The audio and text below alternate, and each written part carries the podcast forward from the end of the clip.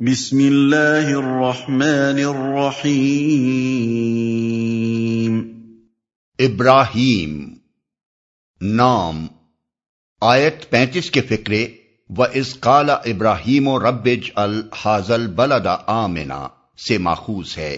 اس نام کا مطلب یہ نہیں ہے کہ اس سورہ میں حضرت ابراہیم کی سوان عمری بیان ہوئی ہے، بلکہ یہ بھی اکثر صورتوں کے ناموں کی طرح علامت کے طور پر ہے۔ یعنی وہ سورہ جس میں ابراہیم علیہ السلام کا ذکر آیا ہے۔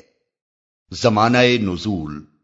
عام انداز بیان مکہ کے آخری دور کی صورتوں کا سا ہے۔ سورہ رات سے قریب زمانے ہی کی نازل شدہ معلوم ہوتی ہے۔ خصوصاً آیت تیرہ کے الفاظ، وقال اللہ زینہ کفرو لسولہم لنخر جن کم من ارزنا او لوتودنا فی ملتنا۔ انکار کرنے والوں نے اپنے رسولوں سے کہا یا تو تمہیں ہماری ملت میں واپس آنا ہوگا، ورنہ ہم تمہیں اپنے ملک سے نکال دیں گے۔ کا صاف اشارہ اس طرف ہے کہ اس وقت مکہ میں مسلمانوں پر ظلم و ستم انتہا کو پہنچ چکا تھا اور اہل مکہ پچھلی کافر قوموں کی طرح اپنے ہاں کے اہل ایمان کو خارج البلد کر دینے پر تل گئے تھے۔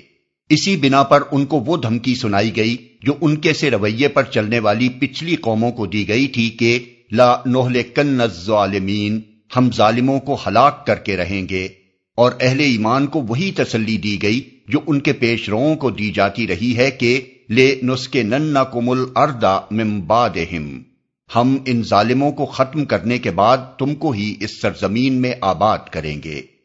اسی طرح آخری رکو کے تیور بھی یہی بتاتے ہیں کہ یہ سورہ مکہ کے آخری دور سے تعلق رکھتی ہے۔ مرکزی مضمون اور مدعا۔ جو لوگ نبی صلی اللہ علیہ وسلم کی رسالت کو ماننے سے انکار کر رہے تھے اور آپ کی دعوت کو ناکام کرنے کے لیے ہر طرح کی بدتر سے بدتر چالیں چل رہے تھے، ان کو فہمائش اور تمبی لیکن فہمائش کی بنسبت اس سورہ میں تمبی اور ملامت اور زجر و توبیخ کا انداز زیادہ تیز ہے۔